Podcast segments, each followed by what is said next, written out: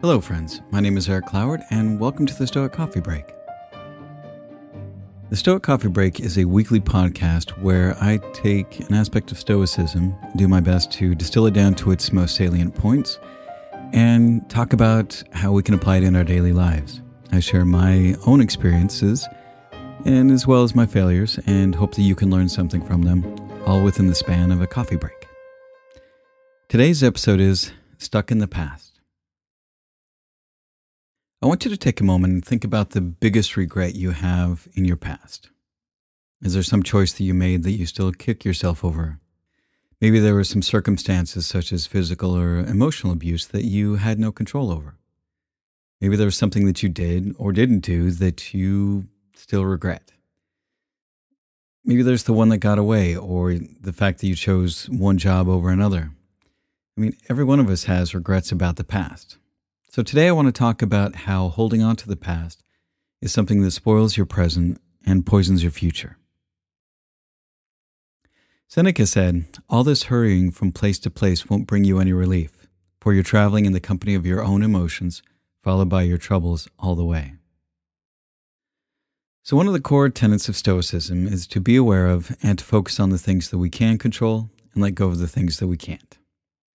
And one area that we definitely do not have control over is what happened in the past. It's not something that we can change, but it's one of the hardest things for us to let go of. Regrets are a prison of our own making, but we're the ones that actually hold the key to our escape. And learning how to entangle ourselves from the past can bring us a lot of peace and freedom to move more lightly in the present. So, why do we hold on to the past so tightly?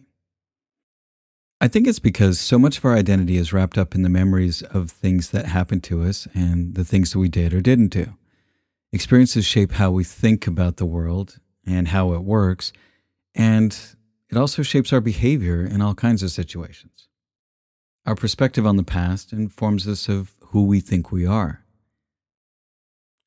As a thought experiment, what would happen if you woke up with no memory of the past? How would you know who you are? Would it change who you are as a person?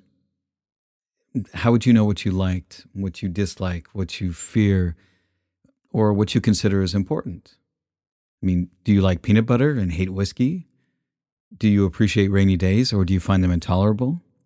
If you had no memories of the past, you wouldn't know what you think about so many things. It's our memories and the importance that we give them that inform how we feel about the things in the present and how we decide what we think is important. Another difficult part about letting go of the past is that because our minds are prediction making machines, we get stuck in the trap of if only. We think about how much better our life would be if only we had made a different choice, or if only we had been born into different circumstances. We play back all kinds of alternative scenarios about how we think things should have been, but this kind of thinking holds us hostage to the past and to something that we cannot change. And since you can't change the past, how do you let go of it? How do you stop painful memories from holding power over your daily life? How do you let yourself out of the prison of your own mind? I mean, since you can't change your past, the only thing you can change is how you think about it. Your perspective on what those memories mean is what gives them a positive or negative meaning. By changing your perspective, you can change what those memories actually mean. And this is called reframing. So, how do we reframe the past? Seneca said, Reason shows us there is nothing either good or bad, but thinking makes it so. By changing the stories that we tell ourselves about what happened in the past, we can change what it means to us. For example, I grew up in a very chaotic environment. My father was often violent and very angry, and there was a lot of fear in our home. Now I could focus on how terrible it was, but what good does that do me? I mean, if I spend my time thinking about how awful it was and how I was so afraid of my father, I keep myself in a place of unhappiness. I create my own prison from the memories of something that I can't change. But what if I decide to change my perspective? What if I focused on how my father was smart and curious and funny, and how he used to make us laugh so hard that we'd be doubled over on the floor? Or how he would talk about fascinating ideas that he had just read about, like the cosmos or chaos theory. What if I looked at my father with compassion and empathy and decided that my past with my father is a lesson for me to learn how to forgive others and how to be loving towards people who've already hurt me? By changing what I think the past means, I can use those experiences as lessons. I can decide to focus on the good things and reframe the bad things as lessons that I can learn from. Holding on to the past and allowing it to impact me negatively doesn't change what happened.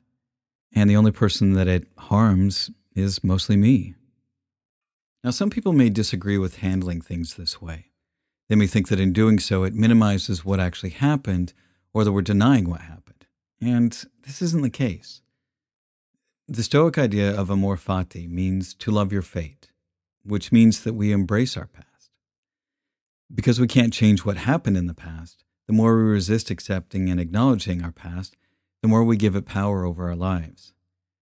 When we acknowledge and accept what happened, we also get to decide what it, we make it mean.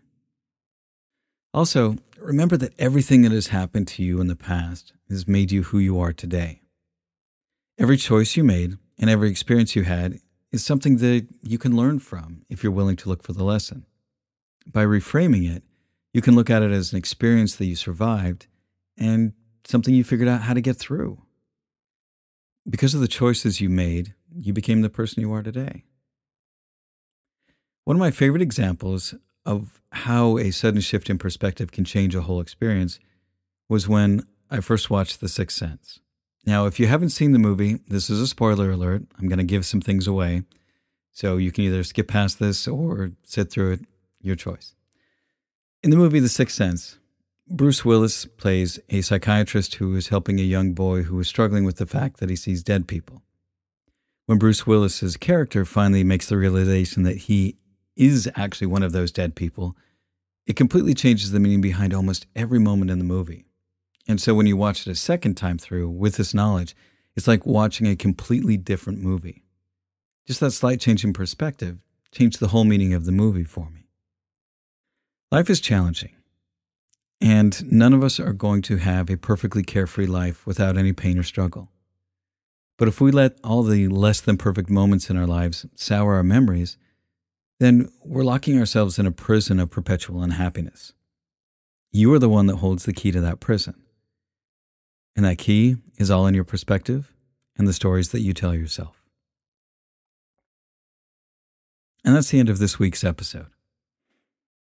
Be good to yourself, be good to others, and thanks for listening.